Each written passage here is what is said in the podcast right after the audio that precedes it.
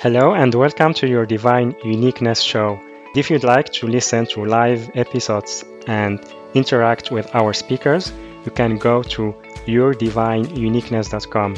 Your Y O U R divine D I V I N E uniqueness U N I Q U E N E S S dot com. Hello everyone. This is Monsef Afker and thank you so much for joining us today in this new call of Your Divine Uniqueness. Um, really, really thrilled and honored to have Jenny Kennedy uh, on the show. Uh, this is the first time she she joins joins us on Your Divine Uniqueness, and um, the the first time I I, I heard her, um, she was sharing her her story, and I really find it so inspiring and and authentic how she could heal herself from from an incurable uh, cancer, and it's it's her story. It's it's it really gives gives uh, so many people hope and really shows us that we we can find the light and connect to the light within, even even uh, like even no matter the uncertainty or the challenge that we are facing uh, in our life. And yeah, we will talk in we will we will be talking about that today on the show and also about her really really powerful uh, healing modality, which is Heal You, the six steps to healing. And Jenny is is an intuitive healer, past life regressionist, and teacher. And I just want to share um, with uh, share with you a little bit about her before I uh, invite her to join us. So Jenny Kennedy was diagnosed with incurable stage 3C ovarian cancer in 2012. Determined to find a way to heal herself, she embarked on a journey within to find the answers. She let go of her mind and allowed her intuition to guide her back to a place of health and wellness. And in the words of her oncologist, as far as I am concerned, you are free of cancer. Um, so yeah, uh, Jenny, we, we, will we will share with us uh, more about that, about her story, and about uh, her healing modality. And also, we will take we'll be taking questions uh, from you guys. So, um, so f- for those of you on the phone, uh, Skype, or the web call, you can raise your hand by pressing star two. And for those of you on the on the on the webcast page, you can type in your questions on the question box. All right. So um, yeah. So so Jenny, I I want to welcome you to the show. Thank you. Thank you so much for being here today. Thank you, Monsef. It's my pleasure, and thank you so much for inviting me to share my story in the hope that it does help your listeners today, and obviously those that are listening to the replay. So yeah. in 2012, um, I I just noticed some lumps or a lump down in my lower mm-hmm. abdominal area, but I didn't really take too much notice because ovarian cancer, which was what I was diagnosed, unfortunately has very little symptoms until it's too late. And obviously that was the case, you know, for me. So off I went to the doctor and still never in a million years was I thinking that this was actually cancer. And so they ran these tests and then she, the doctor rang back and my husband and I went into the consulting room and as we were sitting there and she delivered the words to me, I am so sorry you have cancer. It's my body went into shock and my mind shut down, my emotions shut down. I honestly uh-huh. couldn't feel a thing. And it wasn't till I have no idea how long, because I heard no more of the conversation, that um, I somehow my brain clicked in again, and I heard the words. I will get to, she was talking to my husband, I will get you a wheelchair so that you can wheel Jenny to the car. And of course, my stubbornness and determination kicked in. I thought, there's no way I'm walking to the car. And it took me all my strength to get up and actually walk out of the doctor's room. And it wasn't till later on I recognised, oh my gosh, if those words could have that impact on my body just like that, you know, maybe there was some something more to it. Maybe, right. you know, it's words and then emotions that could affect my body. So, but you know, that wasn't obviously there at the time. It wasn't till later on that I was uncovering this. And that, that shock then, um, wore off and fear, or in fact terror really, became my constant companion for about 10 days. It was just totally on my mind continuously from sun up to sundown. And it wasn't till the 10th morning it was very early in the morning and I woke up and I have no idea whether it was a thought, whether it was a voice or what, what it was, but it was a knowing that you are healed. Just these words, I am healed, came into my mind and my whole body let go and the fear just went from my body. And it was really from that point, from being fearlessness and believing where my journey began.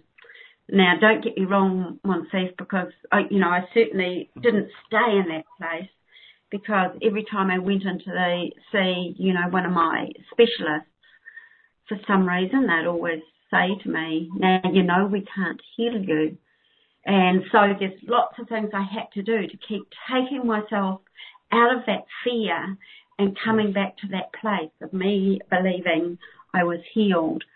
And that's the first step uh, to healing, I believe, is from the HEAL-U, is hope. And so when we have hope, we can step into that place of believing. Now, this lines up with science because I was um, hearing Dr. Bruce Lipton speak. Now, he's a cellular bi- biologist and an epigenetics. And he, these words he said, it is the perception of the environment that controls ourselves. And so in human terms, perceptions are beliefs. So it's actually our beliefs that select our genes and behaviour.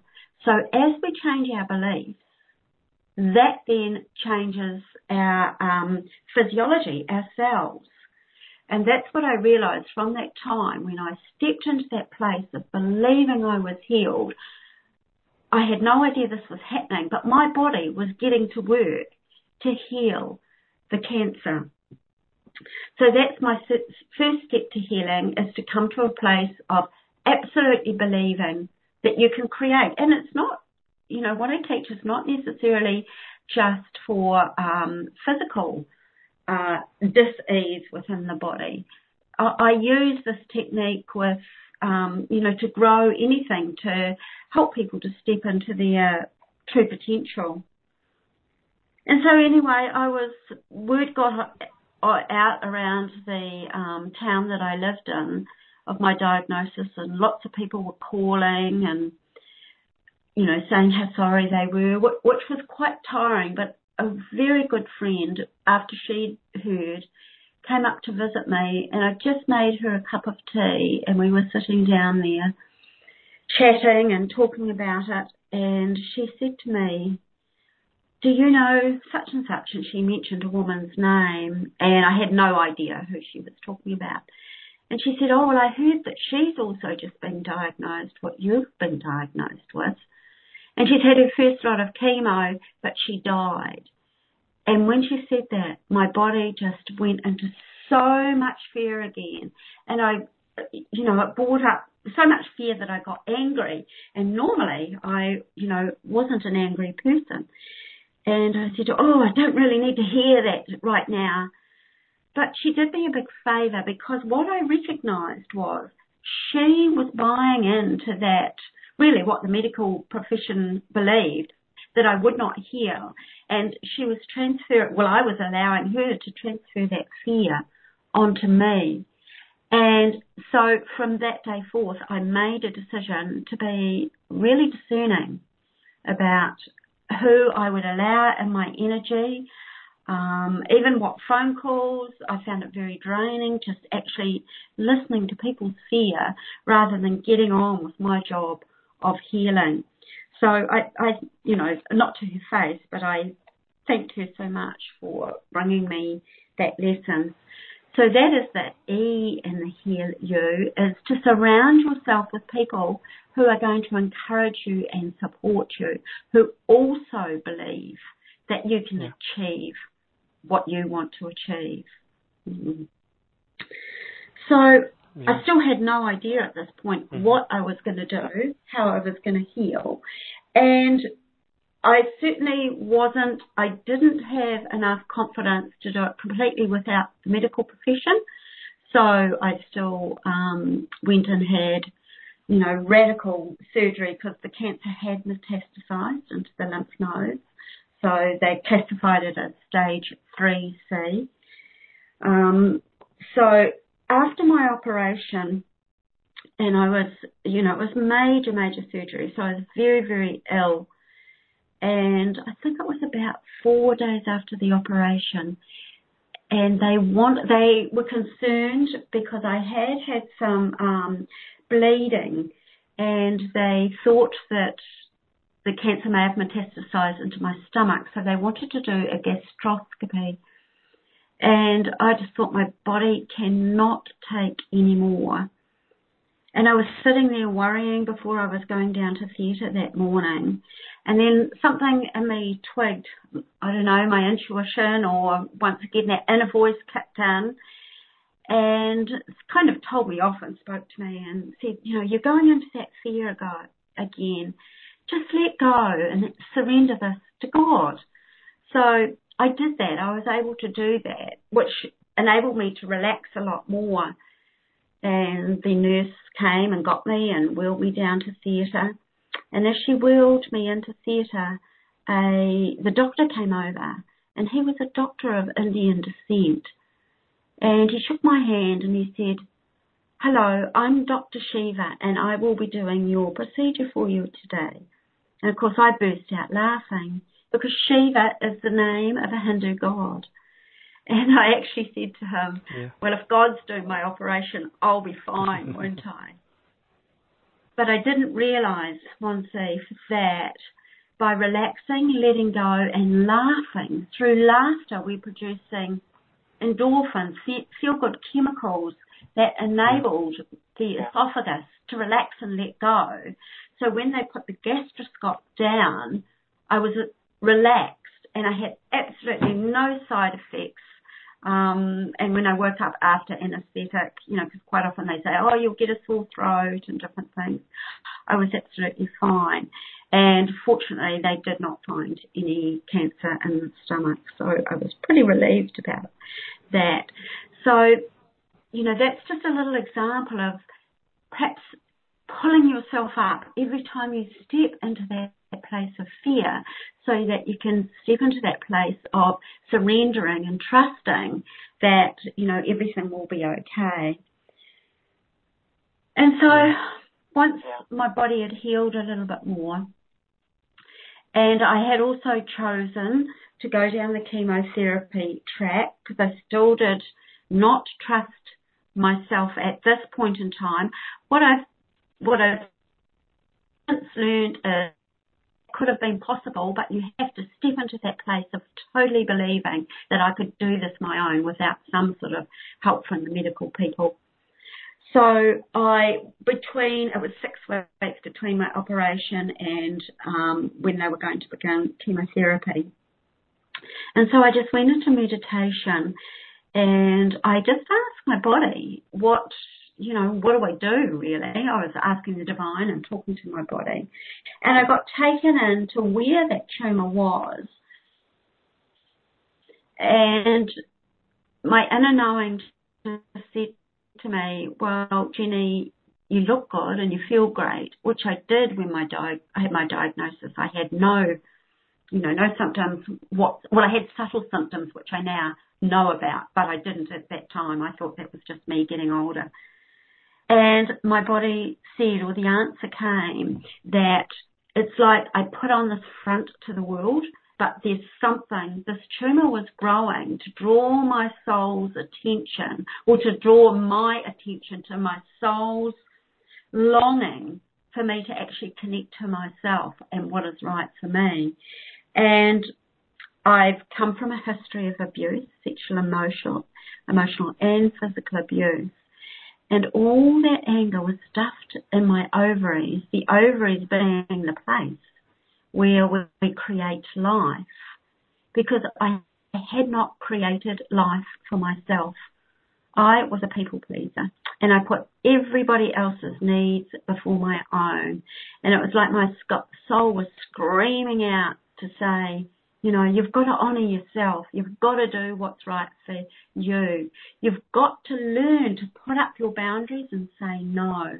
And this quite often happens from with people who've experienced abuse that their boundaries are all over the place and especially when we're intuitive and sensitive people um, and from a young age we've taken on other people's pain thinking it's our own, that we don't know where we stop and where someone else begins. So yes, I'd uncovered this. I need to, um, you know, start honouring myself. This is where my healing would come from. And so I called up a good friend of mine um, because I'd been an intuitive healer for about 10 years before I got my diagnosis. Mm-hmm. And just a just um, just a little offshoot from that, you do have to be very careful what you ask for, because I had asked to be the best healer I possibly could be, and then I got my ty- uh, cancer diagnosis. So sometimes when you ask for things, they don't always come in the way that you expect them to come. Mm-hmm. So anyway, my friend came over and um, you know, I just said to her, well, can you, and she'd done a lot of training that I'd, I'd done too. So I said, can you just support me and let's see, you know, where the root cause of this has come from. And I went into meditation and she just held the space for me really so that, and what happened was I went back to a past life in this meditation where I was in Switzerland. It was back in the 15th, 14th, 15th century. And I, I, immediately, when I went into this life, I sensed that I was being held in this dungeon and there was a, sort of a, uh, I don't know, a, a hole or something at the top where I could hear people's voices on the street above and they were gathering.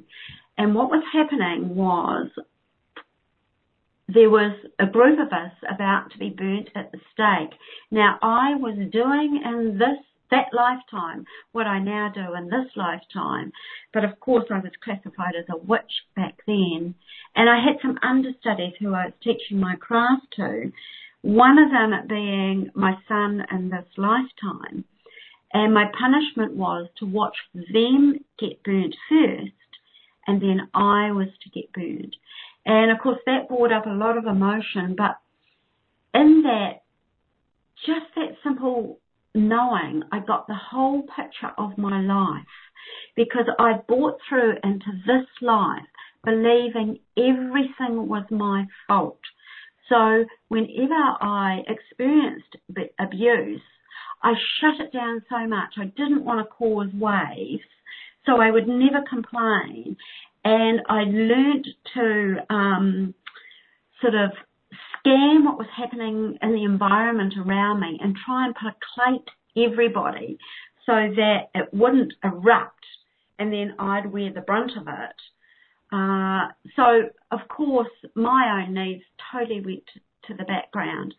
Now also this son in that lifetime, he had also had terrible, terrible um, drug addictions in this lifetime. And of course, as a parent, I blame myself and thought it, you know, maybe I'd done something wrong as a parent or whatever. And that enabled me to realise and step back from that place of blame. And as I continued to do my healing, miraculously, was no other help whatsoever, he healed. And, and he was bad. He was as, almost as bad as you can get the challenges he was facing. So that's how I realised the interconnectedness is, is, that we have with everyone else. So as one pe- person heals in the environment, it brings healing to everybody else. So that is the um, fourth step that I um, teach people and guide people through is to actually get to that root cause and through that you get that knowing. So then you begin the work. So then I began the work of putting my boundaries up, owning what was mine, not taking on board other people's um, responsibilities or feelings. And um, and then the next step is to actually, that's the dash and the HEAL-U, is just to let go and surrender. Now, to surrender to any emotions that may arise. So, as I was talking about before, when you, I stepped into the medical environment again, I would buy into that fear. So, I would experience that fear and then allow myself to do what I needed to do to step out of that. So what I would do is continually pray and ask for the signs. Even um, the hospital I went for my treatment, across the road was the most beautiful park with just magnificent, huge, hundreds of years old oak trees. And every time I'd been into the hospital environment and picked up on the fear of not only my, my fear, but all the other patients who are in there, I would just go and sit under those trees and just imagine them just washing me through um, all the fear away from me. So that was a wonderful, um, and, and once I'd done that, just didn't have to be long for five or ten minutes, I could feel myself moving back into that place of believing I could heal. And then I looked for the many, many signs and they came really fast and thick. And I'd love to just share about those to help other people to look for those signs and ask for the universe to support you. And one day I was sitting uh, in my lounge room looking out onto the street and I was going back into that fear and I just said, Oh God, please send me a sign. You know, all the medical people are telling me I can't do this. Give me some sort of information or something that I'm going to be okay. Yes. And look, Monsif, I'd no sooner, sooner finished saying that, a car pulled up outside my window with the letters W-E-L-L-S scrawled, or not scrawled, sign written right across Wells. And that helped me step back into that place of um, believing I could heal. There was one day I was lying in bed after I'd had one of the chemo infusions, feeling very, very ill. And I just, for, for a moment, I thought, because I just couldn't eat anything, I felt so ill, but just for a moment I thought, oh my gosh, I could just do, I could just eat a hot muffin right now. And I thought, well, if I go and ask my husband to make some, because he'd taken time off work to look after me, the time he made it and went to all that effort, I probably wouldn't feel like it anymore. And as soon as I said that, someone sent me a text and said, I've just left some hot muffins at your doorstep. And it was a sign that I could manifest that thought just like that, even though it wasn't such a, a big manifestation as healing cancer but it got me back on that track to realizing, okay, yes, might take a bit longer, but I can do this. And the the chemotherapy, I'll just talk about what I did do with the medical people. I had a third of the chemotherapy that I um, that they wanted me to have. Mm-hmm. And I just prayed to God to show me actually what I needed. And after the first round of chemotherapy, which I had two drugs, and I reacted terribly to one of the drugs. And the second time I went in to have um, the second infusion, I had a terrible reaction to this drug. And they, you know, thought that it may, um, you know, my body may not be able to hand, handle it. So I took that as a sign that I actually did not need that particular drug. And then the chemo regime became a bit more manageable without that other drug. So I'm thanking God for showing me how my body reacted to it meant I didn't actually need it. And actually, just to take a step back before that happened, after my first infusion, I said to my sister, you know, I don't know if I can carry on this chemo. It's, it was pretty brutal for me because I'm a very sensitive person. I know of another woman who had the same treatment, the same drugs exactly that I did, and she handled it fine. So we're all different, you know, to how we handle the different drugs. And so my sister, she took me down to the beach and we were sitting there and just all of a sudden some dolphins started playing in front of us. Now the beach, our local beach where I was living at the time is very rugged. It's not a sandy beach, it's stony and rugged. And I had never seen dolphins there before in my life. And I took that to be a sign that I'd be okay. But we were still chatting about, oh, I don't know whether I can do this. And so we hopped in a car, and then just as we were driving out of the beach area, I saw on the side of the road this no exit road sign that someone had obviously pulled out of the ground and stolen and just thrown there randomly. So I took that to be a sign that no, I couldn't get out of this just yet.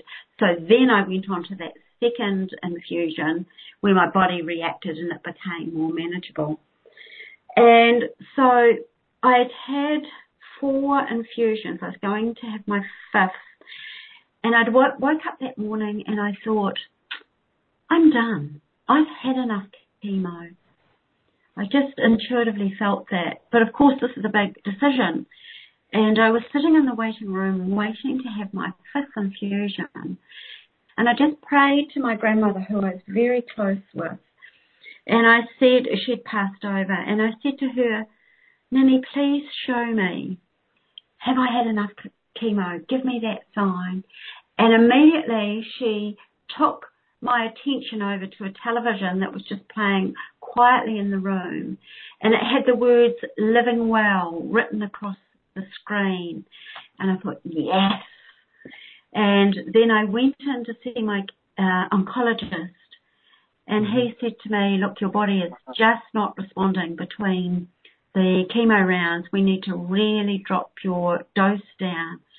And of course I'm going yes there's another sign so, and I went to get the chemotherapy infusion, and after five nurses had at least taken two attempts each to find a vein, I actually was chuckling to myself and I thought, oh my gosh, if I'm, you know, if I'm not going to take any notice of my guides now, I'm never going to get it. And I just said, look, don't worry, I'm done. I'm finished. And of course, they all went into panic, called in the oncologist, and I was fine with it. I knew that I had had enough. So it's very, very important to listen to our own inner knowing, our own intuition. And um, and so the final, you know, just so the surrendering, surrendering to whatever is, and allowing yourself to get on with the healing, and then to unleash your plan. That is the you and the HEAL-U. So the plan for my healing um, uh, schedule was that I would. It's not like I had to go and do any great big healing for after I did mm-hmm. that un, uncovering the root cause. It was just noticing where I was um, not being true to myself, where I wasn't saying no, coming back to who I really was. Sometimes I needed a re- little bit of a reminder, so I'd talk about it with friends and, you know, friends who are in the same field as me and that type of thing. And I also, I did Qigong every day. And sometimes that Qigong, when I was really ill, was just a matter of visualizing myself, bringing energy into my body. I would meditate. I'd listen to music. I would dance when I was well enough. And I would be with, as I talked about before, my, the friends who made me feel good. Uh, so on I went and I think it was six months after my diagnosis, I actually got my all clear. But of course, they were thinking that it would come back, and they had said to me, "We hope it's not back within 12 months," because I'd asked them not to give me um, the prognosis because I didn't mm-hmm. want my body or my subconscious to buy into that. But mm-hmm. reading between the lines, I think they were thinking it would be back in a month, in a year's time. And so in the meantime, you know, I carried on my healing and did as much as I could to feel good and love myself. And we shifted up to the North Island. We live in New Zealand from the South Island to North Island because I love being near the beach. And we'd lived in a place that really neither my husband or I were, you know, really happy with. And so after that big wake up call, I thought, right, well, you know, it's time to do what I want to do. So we moved up here and all my medical people changed. I had chosen not to have any more blood tests because I found it quite, um, you know, fearful. It was easy, easy for me to go into the fear when I was in that environment of waiting to get the tests and so I decided not to do that. So when I went to see the new oncologist, he said to me, I see you haven't had any blood tests for quite some time. I said, no, I've chosen not to have any. And he said, no, no, we need to get some blood tests. I need to see where you're at. And I said, no, I don't want any. He leaned over, grabbed the form to fill out for me to take to the laboratory, started filling it in, and said, no, you need to get them done. Now, I was fuming inside, didn't know what to do, so I just sat there fuming, then said my goodbyes, grabbed the um, form and walked out getting more and more angry because what he'd done was triggered somebody overpowering my intuition, allowing myself to buy in to what is right, not right for me. Now, I could have said easily just said, no, no, I'm not doing it and not taken it, but my healing wasn't complete. So I allowed someone in power to, especially, you know, a doctor who we, we've grown up with that belief that the doctor knows everything, um, to overpower what was right for me. So I sat with that form for a couple of days and then I went down to the laboratory and I thought, well, I'll show him. I'm fine. So I did that and nothing happened. I didn't hear from anybody, so I thought I was fine. Ten days later, the phone rang and it was my GP, my doctor, not the gynecologist, but just my doctor. And she said, has anyone given you your results? And I said, no. And she went, oh. And then there was silence. And she said, well, your cancer markers have shot right back up. And this was such a shock to me because it just wasn't in my plan. I thought I was, yeah. you know, fine again. And so away I went to see my oncologist and he said, look, we have to start chemo straight away. And knowing that I had allowed someone to overpower me, I just said to my oncologist, no, I'm not doing the chemo. Give me three months and I'll be back. So away I went and did more healing around that. Went back in three months' time and the cancer markers had dropped right back down again. And they hadn't, you know, they were perplexed. They didn't know why that had happened. But for me, it gave me the first hand evidence of how I had, every time I'd allowed myself to be uh, overpowered how that had right. affected my physical body.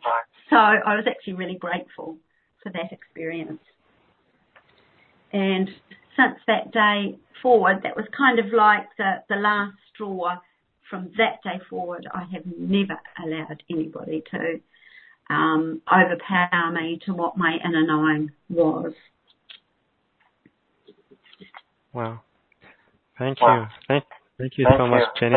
Thank you so much, um, Jenny, for sharing with us uh, your story. And uh, yeah, Jenny, I just hear some echo. Of, okay, now it's fine, I guess.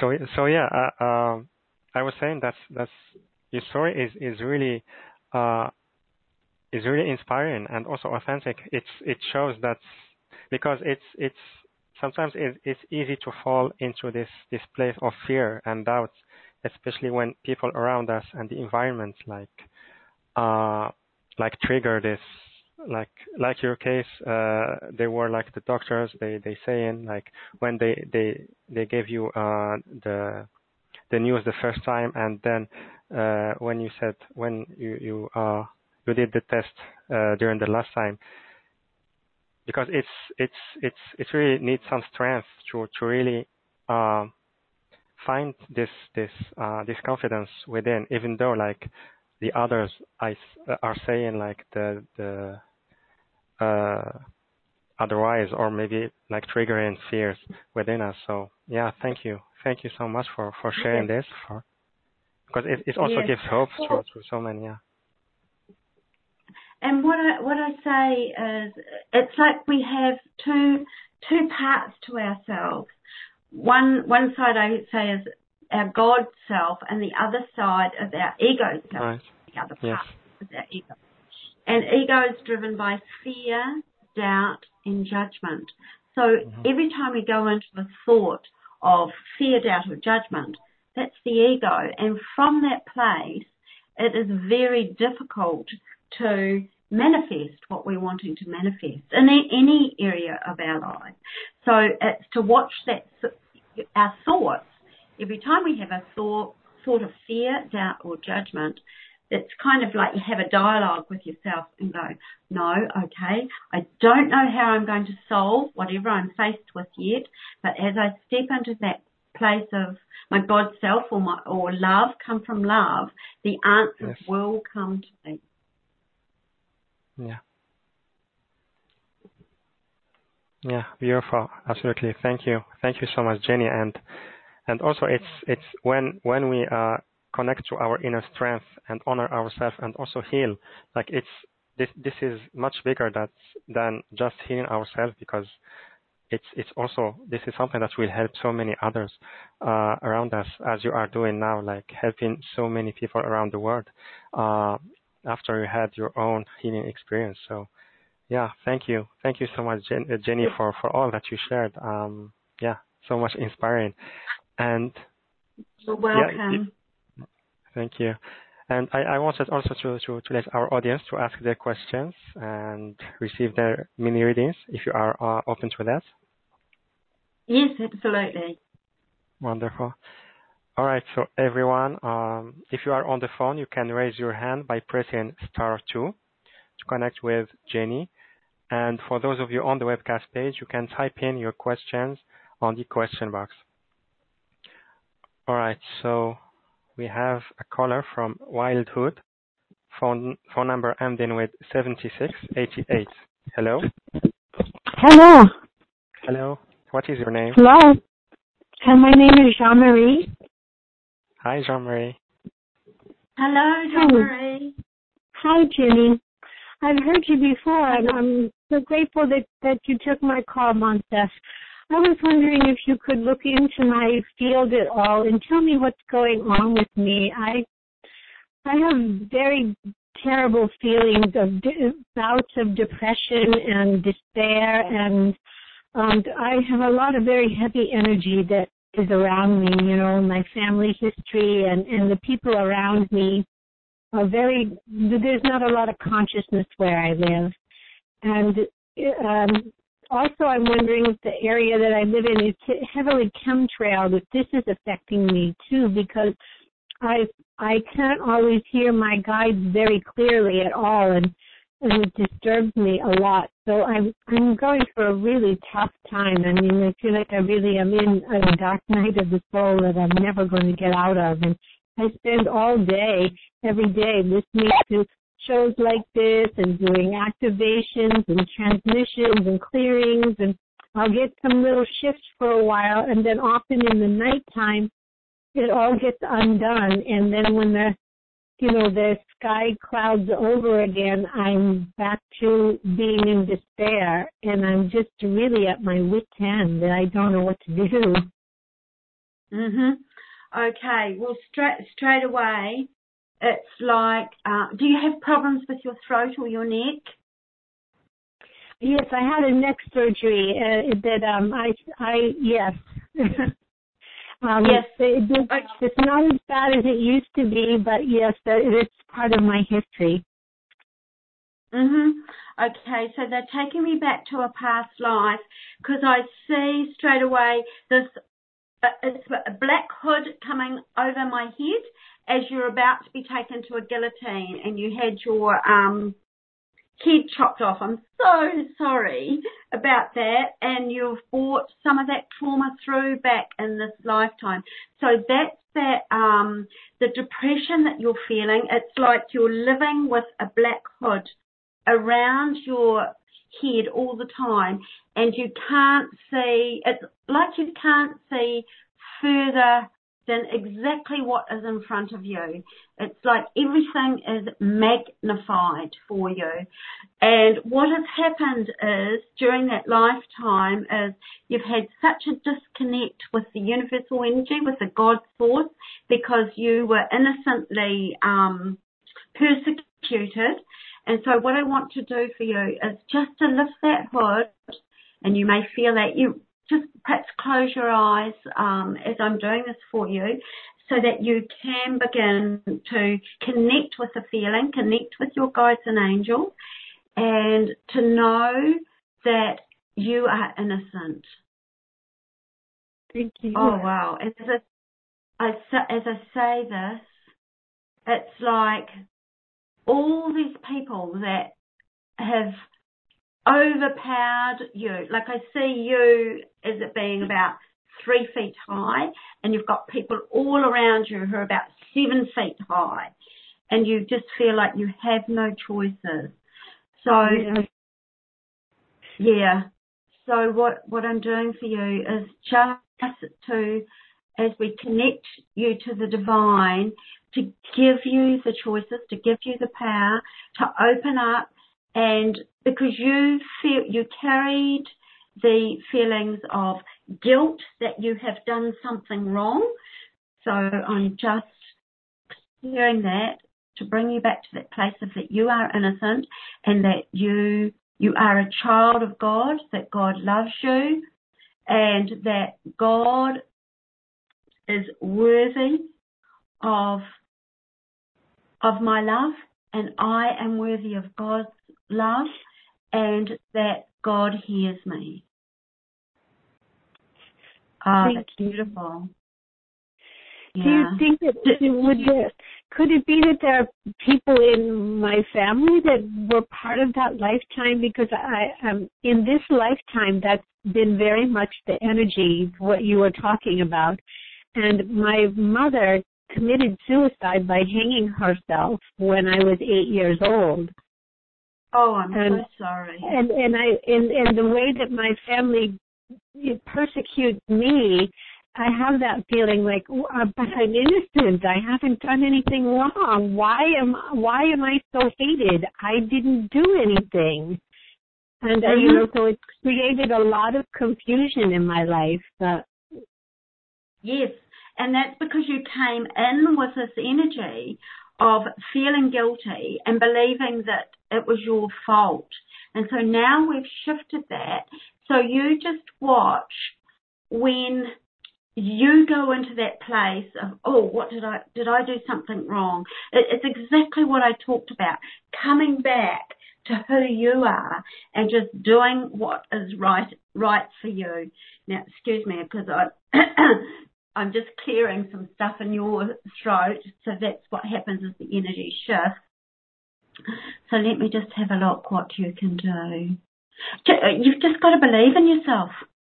You can believe in yourself and uh, sorry, what was that?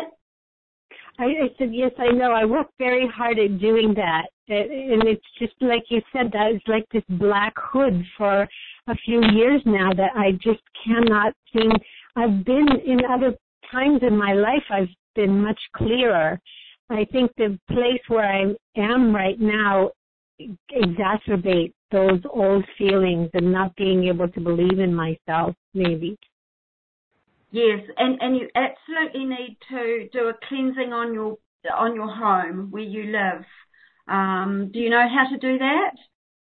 Well, I've done it. I got some Palo Santo, and I've been using that. And um, I also got some selenite sticks that I placed it in the corners of my home, and I even I even wear them on my body because the energy is so dense and heavy. Yes, that that's good. Um, I think you need to actually cleanse those stones, those crystals. Have you cleansed them? I them in time. I put them in the sun every time the sun comes out. Okay, good. Keep doing that because that's what's shifting that energy. Just keep doing that.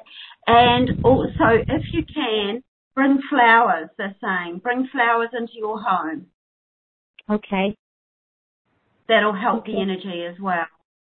Okay, I yes. did bring plants and plants and some uh, potted flowers, and I bought some orchids, which definitely lifted the energy in in my apartment. Um, is that okay, or should I also get cut flowers? Just you you so you're already listening to your intuition by doing that, so that's excellent. So just keep whatever feels right for you, but as you have that energy of, um, you know, that living plant or the mm-hmm. flowers, because the flowers give up, you know, give off so much love vibration. Yeah, I do. I was a floral designer for many years. Ah, uh, uh, well, perfect. Absolutely perfect. Thank you so Thank much, you. I, I, I, can already feel a, a lightness in my heart lifting. Oh, wonderful, wonderful. Thank you so and much. That they're telling me you need to sing. Oh, I've been doing that too. oh. Ah. So I guess I am um, hearing. I guess I am hearing my guidance. Okay, it just doesn't feel like it.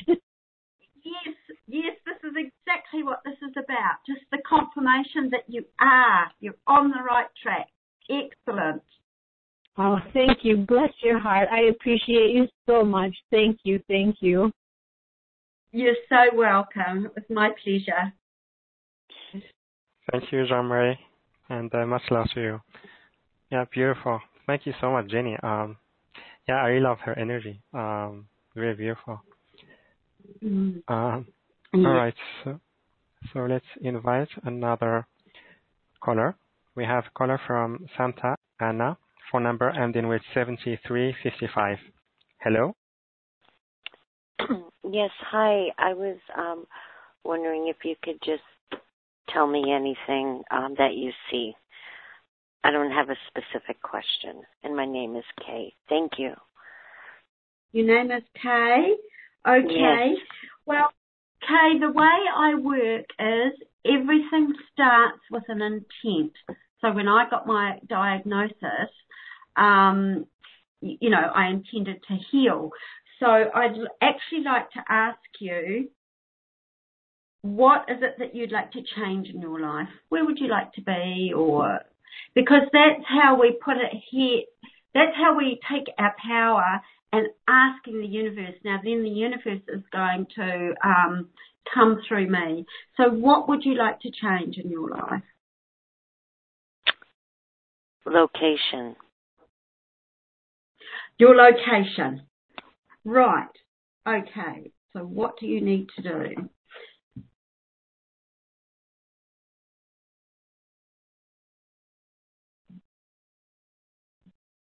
Is someone around you, do you feel someone around you is stopping you from shifting? A little bit. Mhm. Yep, because I, I I kind of see you sitting in a car with someone on with their foot on the brake, and it just won't move forward. Okay, so what do you have to do? What you have to do is, I'm getting some stuck energy in my throat because you're not very good at um, expressing yourself, expressing your um, your feelings. So I'm just going to do a little healing for you so that your throat chakra can open up and reteach your body what it feels like to know how to express myself. Now, I'm picking up some fear around you. What's the fear about moving? Mm, nothing really. So why haven't you moved then? Accumulation of finances. Okay, so that's the fear, the fear of money. Possibly, yes. So, yes. Okay, so how this is going to happen. Right, so let's just have a look at some of your money blocks.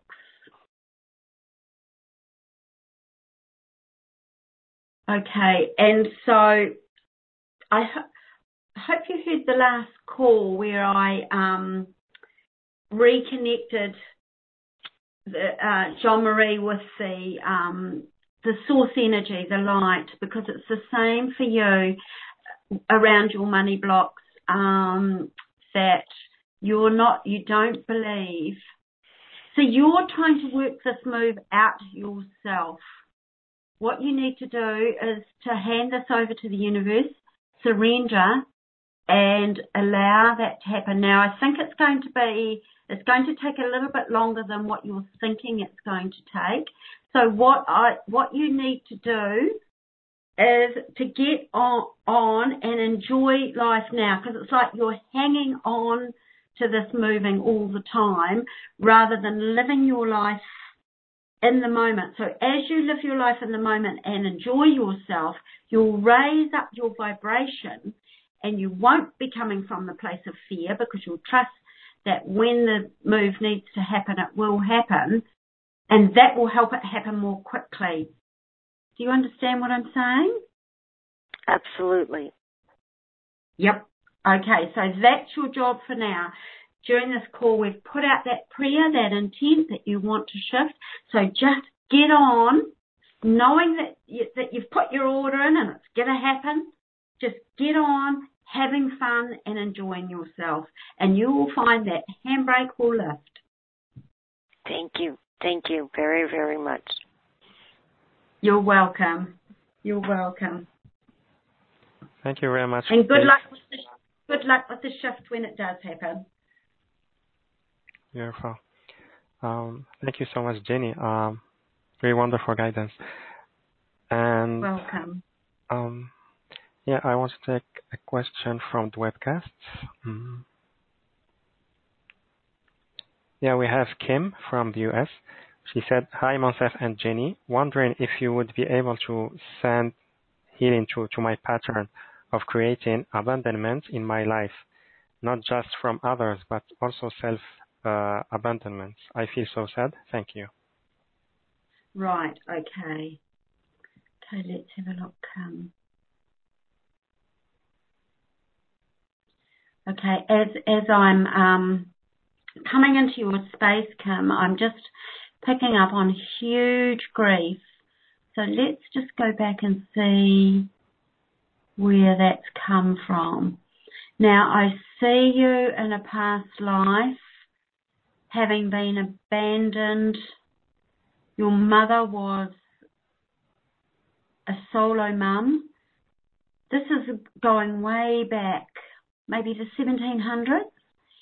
And you were just left, I see, you know, those little um, cane baskets. You were just left in a kind of like Moses in, in the basket. And you were brought up in an orphanage. And you've brought these feelings of abandonment and it's like you have to live um, from hand to mouth continuously. And so, let's see. What we need to do is some forgiveness with that mother in that lifetime. Because that poor mother, she was so distraught of having to leave you, but she had, she, she had no choice. Absolutely no choice. She could not even look after herself and she was hoping that someone would find you that could look after you. So if you'd stayed with your mother, you would have actually died. So I'm just bringing in the compassion, the compassion for that mother in that lifetime. Wow. And what I see as I'm doing that is um, actually your body beginning to fill with light and warmth and, and this beautiful pink glow coming up into your heart. And so this will set you on the path to actually finding true connection because I feel that Kim doesn't have, um, she never feels truly understood. Yep, okay. It's just coming up through my neck, through my head. It's actually making me feel a wee bit giddy as as as that head area is filled with that beautiful love and forgiveness for your mother in that time.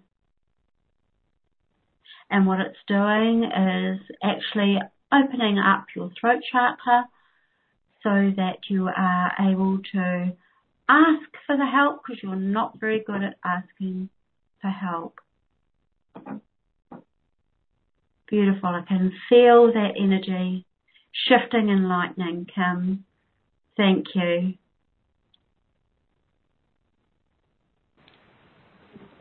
Thank you, Beautiful. Thank you. Thank you so much, Jenny. Um, beautiful. And also thank you, Kim, for your question. And yeah, Kim, if, if you are still with us live, uh, we'd love to hear back from, from you. So you can type in on the question box. Uh, all right, we we have more questions, but uh, I would love if we can first talk about the the three packages that you are offering, um, Jenny, uh, and then we can uh, get back to the questions. And uh, yeah, first I, I want to share the link. It's yourdivineuniqueness.com forward slash Jenny and number 11. Yourdivineuniqueness.com forward slash Jenny 11. J E N N Y and 11. Or you can click on the special offer button on the on the webcast page or the replay page. So um, yeah, Jenny, you are offering really three powerful packages with the the six steps to healing you and a live group healing and also 60 minutes private session with you. So um, yeah, I, I would love if if you can maybe uh, share with us what will be the experience of our audience um, through your packages. Well, the um, the online course, the HEAL-U online course, which is the exact same st- steps that I used for healing, which can be used in any area of your life, whether that's health, wealth, or relationships. So that's um, excuse me, that's six medita- six little videos explaining it, six meditations, and then worksheets. And what that does is as you go through each meditation, it will bring up those beliefs that you need to uncover. And I advise that you go through all of them in chronological order first and then allow your intuition to take you back to the um, one that you feel that you need more work mm-hmm. on. So, for example, the lead to the root cause one, of course, we have all more than one issue, so there may be other issues. So I wanted to get to the root cause of the cancer, but then I realised uncovering that that you know there was abuse issues that I hadn't dealt with. So then I'd go over that to get the guidance, um, you know, how to actually find my voice and speak my truth because I didn't even know what I wanted. That was the thing. So you can go back and do those over at your leisure. And so then the next package is it's just going to be an intimate group where we join up together and as those of you are listening today, you will see that other what other people have talked about will be triggering your own stuff. So it's like we become each other's uh, catalyst for healing. So that's via Zoom, an intimate group.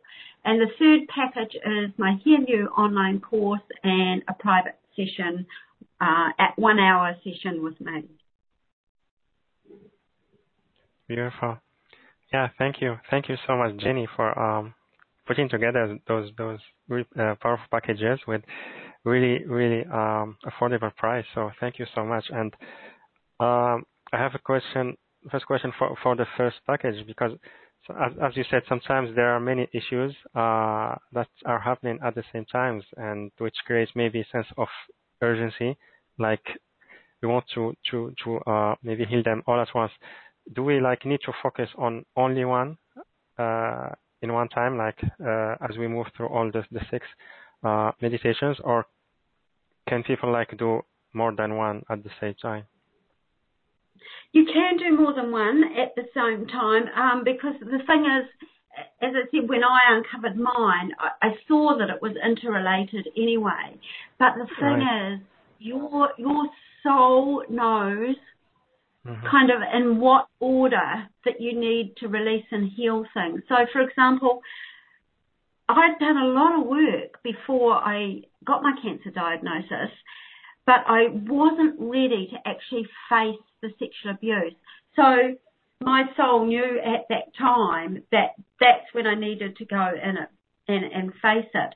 And it's not about reliving what happened to you, but it's yes. about uncovering the stored emotion and the um, the beliefs that you created around that. Actually, I just might be um, good to talk about how that actually happens the work of Dr. Candace Pert. She wrote a book. Um, what is it called? It's, it's about how emotions affect our physiology, biology of mm-hmm. emotions. I think it's called. And she, what, what she, she's a cellular biologist, and what she uncovered was that every time we have a suppressed emotion, so the thing is, firstly, we have a thought, that thought creates an emotion, and if we don't express that in a healthy way, that emotion gets stored in the cell.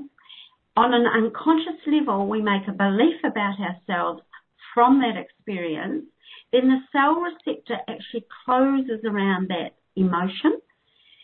And as we're doing these meditations and accessing those memories, what happens is the cell receptor opens and then the stored emotion is then released into the body and the body takes care of it. So if we put out that intent to heal many things at once, your soul will still take you to the exact event that you need to heal around those intents that you've put out at that point in time. Because the way the way that it's designed and the way that I uncovered this healing is really trusting that your soul knows best. So it doesn't matter if you want to put out the intent to heal many things at once. Like one of the callers, um, I think it was Kay, um, wanting the, you know, the healing and the abundance. So the two things are interrelated, the depression and the abundance. It's really opening up to uh, receiving more. Nice. Beautiful. Thank you. Thank you so much, Jenny. And uh, yeah, also thank you for, for the live group healing. And as, as you said, like, uh, like the audience, they, they will get ans- uh, answers to their questions and also through uh, other attendees' questions, like they will get, they, they will get some, some, some answers too, and it will serve them because like the group that, uh, that's come together, like they, they come together for a reason and there is a connection between them. So it's it's like they are uh, serving each other. So thank you, thank you so much for that. It, and oh, yeah, you're welcome. It it amazes me that how that happens. always, always the right people come together. Somehow the universe conspires to make that happen. Yeah, absolutely. Right. Mm-hmm. And yeah, also thank you for, for the 60 minutes private session. And I think like with the private session combined with, with the, the, the six modules course, like it, it will be really powerful. You can help them to, to quickly find the root cause of the challenge in, in your session and help them like energetically. Plus they can like go after that, continue with, with the, with the six modules, with the meditations. So maybe it, it can like yes. accelerate the healing. Yeah. Yes, yes, absolutely. That's right. Yeah. Beautiful. Mm-hmm. Yeah, thank you. Thank you again, Jenny, for, for those really, that they are gifts to, our audience. So thank you so much for, for offering them. And yeah, I'm so grateful to you and everyone. Um, we encourage you to, to take advantage of those packages. And again, the, the link is yourdivineuniqueness.com forward slash Jenny and number 11. Yourdivineuniqueness.com forward slash Jenny and number 11. J E N N Y and 11, or you can click on the special offer button on the webcast or the replay page. And yeah, so also we are offering as as always the two payments plans that you can find at the checkout page. Um, all right, so Jenny, can we take more questions? Yes, we can, absolutely. All right. Um, we have uh, Missy. Uh, she said, "What a call! Inspired." And she asked, "Can this help my my issue around fear of being empowered to speak my truth and even take action? I freeze, and especially with any form of authority." Yes, absolutely. Right, let's have a look for Missy. So any form of authority. So what I'm saying for Missy is she's had some very uh, dominant male figures in her life. Um, and she's she has feared that it, it, it's interesting actually um, I'll just speak about just recently I went to a a meeting where there was an oncologist speaking about the mind because medical people are starting to catch up with this uh, type of healing now and he was speaking about the connection between the mind and the body. And I just so wanted to get up and put my hand up and say that I why on earth did the medical people keep telling me that I was incurable every single time I went. And I was literally shivering in my shoes. I was felt like I was passing out and I kept thinking, I've got to ask this question, I've got to ask this question. And what I realized that I was breaking through many, many lifetimes of what Missy's going through is speaking up against authority. And then when I did actually put my hand up and spoke, I did feel really good, but it had taken a lot of energy to do that. And then after the meeting, someone actually came up to me and said, you know, that room was filled with doctors, nurses and oncologists. And I thought, yes, well, that's why I had to break through that. So let's have a look for you, Missy, where this originated and how we can help you.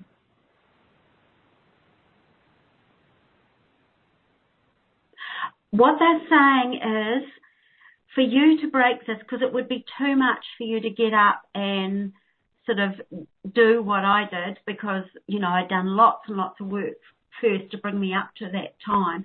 So what they, for you to begin to find your power is to start small.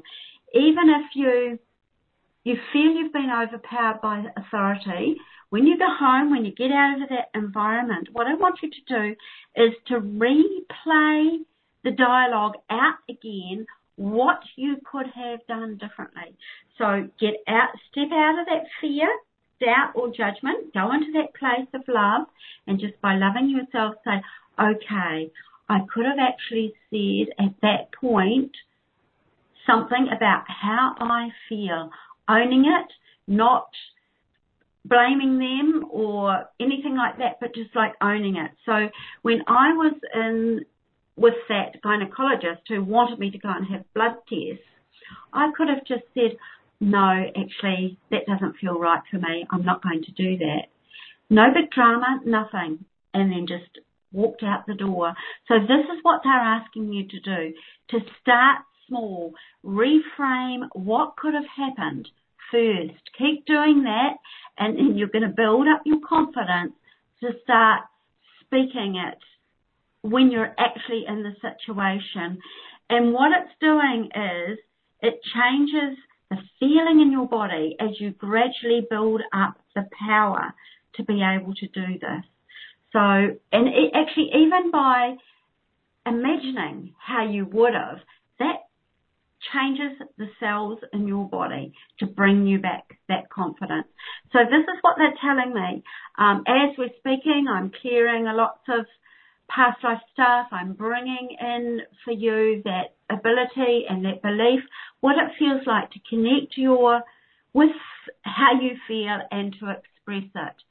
But we can only heal ourselves. So that's what they're saying is start small. So I hope that helped you, Missy. Yeah, thank you, thank you, Jenny. Um, yeah, this is this is a great advice. Uh, sometimes like we need to start small, it's and going step by step uh, instead of like maybe trying uh, to get the result like at, at once and and so so quickly. Um, yeah, because it's it's just uh, it's like a, it's a process and a journey that we are going through. So yeah. Yeah, that, that's you. right. It's like um, it's like when a baby is born, expecting that they're going to walk tomorrow.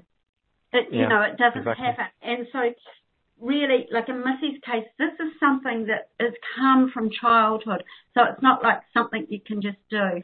And as as she just does it bit by bit, and each time she does something, it's like when your child attempts to take those first steps, we don't go, oh, you didn't do that properly. How come you're not running now? We go, oh, clap, well done, little one. Oh, and everybody celebrates just that little mm-hmm. first step. This is what we have to do to ourselves as we're changing and growing. Yeah, absolutely. Celebrate. Beautiful. Celebrate every step. Mm. Mm-hmm. Yeah, celebrate those small results. Like it's it's very important. So, yeah, yes, thank you. Because the small the small steps grow into bigger steps. Right. Exactly. Beautiful. So mm-hmm. thank you, thank you, Missy, for your uh, question. Really wonderful question, and also thank you, Jenny, for your guidance. Um, mm-hmm. we have um, we have Barbara from Salisbury. Salisbury. Uh, she said, "Hello, my husband is recovering." Hello, yeah, uh, my husband is recovering from a surgery due to liver damage from alcohol abuse. I feel he is in denial of abusing alcohol, and I in turn have been abused by him. My children think I need to leave to protect myself, but I don't know if I should. Okay, um, Barbara, I'm so sorry to hear what your husband's going through and also what you're going through. And of course, it, you know, it's just his pain that's um, brought him to this place. Now, you need to come back. It's a big step to let leave our partners, and I want you to come back to forgetting about him being in denial or whatever that is, because you cannot heal him. As you heal, you will help him heal. Now, that doesn't mean to say that you don't leave the relationship and that's the catalyst to his healing because quite often that happens when we can't, um, when we our own relation, the partner that we're leaving never sees their ways until it's too late. But that is the gift to them in order for them to actually see what part they play. But for you, uh, Barbara, you have to come back to loving yourself. Now, if he's abusing you, you in any way, then you have to stop that. And how you stop that is by speaking your truth, staying in that place of love as you speak how you feel and what is right for you. Not saying don't do that, but saying I feel hurt when you speak to me that way or, or what, whatever that is. And so what you're doing is kind of you're handing it to the universe as you're saying that. You're giving him the opportunity to heal. And if he doesn't, if he doesn't honour you, then you have to honour yourself. And if that means leaving, that's what you've got to do. So in every incident, ask yourself, now if this was happening to my best friend, what would I tell her to do? And that takes you out and looks at a whole different perspective. So let's not just worry about leaving, unless of course you're in physical harm at the moment, uh, but expressing how you feel and then see if he steps up to the mark and he responds. As I say, let go of trying to heal him. Just focus on yourself because if your husband is an alcoholic, there will be some part of you that has been drawn to that relationship for to heal yourself. And what I'm picking up for you is that you've never really experienced true unconditional love. And I just want to reteach your body what it feels like to re- reconnect with unconditional love. The unconditional love of a mother and the unconditional love of a father. I want to reteach your body what it feels like to love and honor yourself. To put up boundaries for yourself. And what I'm seeing as I'm doing that, it's like you're building a fence around you. And no longer will you allow other people to overstep those boundaries, um, which is abusive. You will let that go you will let that belief go of allowing other people to overstep the fence. What I'm doing for you is actually grounding you into Mother Earth to give you the strength to believe in yourself as well. Beautiful, Barbara. I hope that's helped. Beautiful. Thank you. Thank you so much, Jenny. And uh, yeah, thank you, Barbara. Sending you much love. Um, yeah, we have a caller from Lan- Lancaster or Lancaster. Phone number ending with 2423. Hello? Phone number ending with 2423. From Lancaster, I guess. Hello, are you with us? You are unmuted. Alright, we'll move to another one. We have a caller from Kalamazoo, phone number ending with 6350. Hello? Hello. Um, hi, Montse. Hi, this and, is Melissa. yes, my name Hello. Is, hi. Oh, I'm so grateful you took my call. I just want to tell you that I just Oh my gosh, bless you. I honor you. This is a beautiful, beautiful journey that you've been on and sharing this with all of us and all of those that you do. I I just I almost want to cry because it just touches my heart that you're doing it. It's just beautiful and I'm oh, very oh, happy. oh my gosh. Um well, I have a question. Um Yes.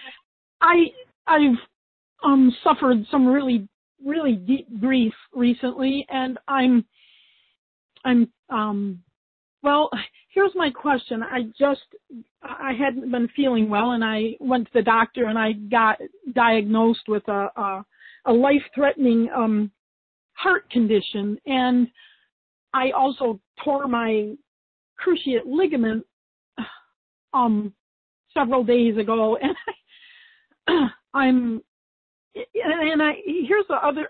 I assumed I would love if you would look at this because I assumed that it was from all of this was happening from my grief. However, I and I don't know if this is possible, but the the heart condition is the same one that my mother died from, and I, my other diagnosis is um, uh, something that my father, a form of cancer that my father had, and I just they're both gone, but I just found it fascinating that I have both of the issues that that my parents once had, and it all happened seemed to get triggered through um, the death of my son. So I'm just wondering if you can. I, I want to heal this, and I wondered if there was anything you could pick up on this to help me um, understand and and heal. Yes, yes, okay. So first of all, um, I'm so sorry to hear everything that you've gone through. Um, life's tough sometimes, isn't it? What I'm pick, I didn't pick up your name. What was your name? Melissa. Melissa. Melissa, I'm getting, I'm getting a lot of energy building up on the right side. It's not on the very top of my head, but to the side of my head. Now, it, it's almost like, how can I describe it? It's a burning sensation happening in my head. Now, there's so much anger there. I know there's the grief, but there's the anger there. And to release this anger, the anger at the universe, the anger at God, I just need to release this before we can get you know, in, into doing what we need to do. Okay. Um, yeah, yeah. Are, are, you getting it? Sometimes people I'm working with get that sensation. Sometimes they don't. But I just, and it's putting my head now. I'm actually feeling a little bit giddy and woozy because you just can't feel, see the way forward right now at the moment. Now, what mm. happens um, when we you know, people think that things are hereditary, that we have these diseases, but this is what, when I was talking about Dr. Bruce Lipton, what he's uncovered is that it's the beliefs that are passed down that then create these diseases in our body. So that's why we've taken on what our mothers and fathers believe and then we recreate those same illnesses in our body. So mm. you can change this. It's to let go of thinking, well, that's what my mother got. Let's look at the patterns that you've taken on um, from your mother that has now recreated this. Mm. So I need to go. Um, your son is, is is here for you. Oh my gosh, and he's just pouring out so much love to you, and he may not have um, he may not have expressed that a lot in his life, but he he adores you, absolutely adores you, and he's just saying, "I'm so sorry for your grief, Mum, but I'm okay. I'm okay. Just uh, just." You know, focus on what's here for you. And he's asking you, please open up your heart to connect with him because he's trying his darndest, he's saying, to get through to you, but you're not listening. He wants you, I see like some purple pansies or something, and he wants you to go out and buy them. Do you like purple or did he like purple? Well, we both like purple. Ah. He said, Mum, go and do it. Surround yourself with purple. This is just so wanting to get to, through to you and talk to you. And this is when I'm here with you. When you when you see that purple, you're connecting to my energy. I'm here, Mum. You're just not listening. That's what he's saying. Oh, bless him. Mm. Beautiful. Oh, that's so beautiful. He was such a um. He's got such a gentle, gentle heart. Yes, yeah. the most gentle spirit, the most gentle, loving soul ever. I really, I just yeah. out of everyone on the earth, and I can say that. And him not being yeah. my son, but just as a being, he's just oh my gosh, just the most beautiful soul. It, just his, his energy it is so soft. It's just beautiful. But it's almost yeah. like I see him cradling you in his arms and he's saying, Mum, it's going to be okay.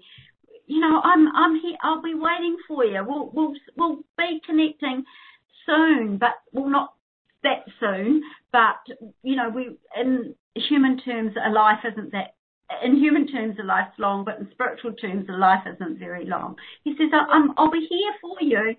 Just connect with that purple, that energy, and just, there's still things you need to do. And I think you're going to be helping other mothers who've grieved, lost children as well. Maybe a bit further down the track. Yeah. That's beautiful. And even that I see has helped help the heart. And I think why I know I've done my cruciate ligament too and I know what that's like. And that was, you know, that fear of moving forward. Um, believing that you've got to do it all on your own. Look, please, please, please talk to your son. He's begging me to ask you just to you don't have to go into deep meditation or anything. If you're just sitting in your chair, just talk to him as if he's there and then oh. wait for him to answer you. Oh, that's beautiful. Thank you. I that's probably what's bothered me the most is that we were so connected here physically and we were so spiritual and ever since he's gone I feel so disconnected from the divine and and I and I really I haven't connected with him, but I realize thank you for this information because it isn't him, it's me. Oh my gosh, it's my oh, absolute my... pleasure to be able to do this for you, Melissa. Yes. He's, oh. Ah. he's there for you. You must talk to him. You must connect to him. And you will. You will. It's oh, just yes. perfect. Oh. Able. Sorry, what were you saying? Oh, I just said yes. I know I will. I will definitely, and and and the fact that I don't have to go into the deep meditation too, because I've been trying that too, but I just felt like something was wrong with my heart, and I just couldn't connect. And then I started having those symptoms, and then I went to the doctor and got that diagnosis just like a few days ago, and I just so this is huge. I'm so grateful. I just feel like I can I know I'll make that connection. I know that we are connected. It's just, you know, what was my, all these things that got triggered deep within me from this that I have to work through and let go of and yeah. Yeah. Mm. Yep, no, you don't have to go into, into meditation. Just chat to him as you, wherever, wherever you are in your daily life. I love that. Thank you so much. It's so beautiful. Oh, so beautiful. Such, such a pleasure. Oh my such gosh. It's so beautiful. It's so healing and it's so healing and so freeing. Thank you so much. I'm so, so grateful. Bless you. Oh, you're so, so welcome. I just want to give you a great big side of hug, Melissa. Oh, I can feel it. Thank you. I felt joy when you said that. yeah. My my absolute privilege. I feel so humbled okay. to be able to bring that to you. Oh yeah. Thank you so much, Melissa. Thank you for. Uh, I love you, Martha. Thank you. Love you too. Sending much love mm-hmm. and yeah, thank you for being so vulnerable because, like you did, really, really great thing for for all the audience. We you served us also. Thank you. Thank you so much. And um, yeah, sending you so much love. Oh, bless you. Thank you. Much love thank to you. you, Melissa. Yeah, thank you so much, Jenny. Um, so grateful to you for, for, for the guidance and help and the space that you hold for hold for, for you held for Melissa and all all the audience. So so grateful to you. Thank you so much. Oh, it's my um, pleasure. I'm, I'm so, you're so welcome. Yeah, I, I just want to share uh, quickly. Um, yeah, we have also like for Melissa, uh, Tina, she also sent in much love to Melissa. And a feedback from Barbara. She said, thank you so much. Jenny spoke to my heart. Thank you, Barbara. Oh, you're, you're so welcome. I'm pleased it helped, Barbara. And uh, also Missy, she said, thank you, Jenny, very helpful and feels so true. I will follow your protocol. Uh, yeah, and she asks, um, should I continue with with a session or wait a while and practice first, then have a go with you further? Much love to you. Uh, sorry, could you should she could you just say that again, please, Monse? Okay. Should she? Uh, yes. Should I continue with a session, like with you, or wait a while and practice first, then have a go with you further? Uh, uh, she's the one who asked who asked before uh, about. Uh, let's. See. You remember her? Yeah. Yes, yeah, about she, fear of being empowered to speak her truth. Yes. Yes.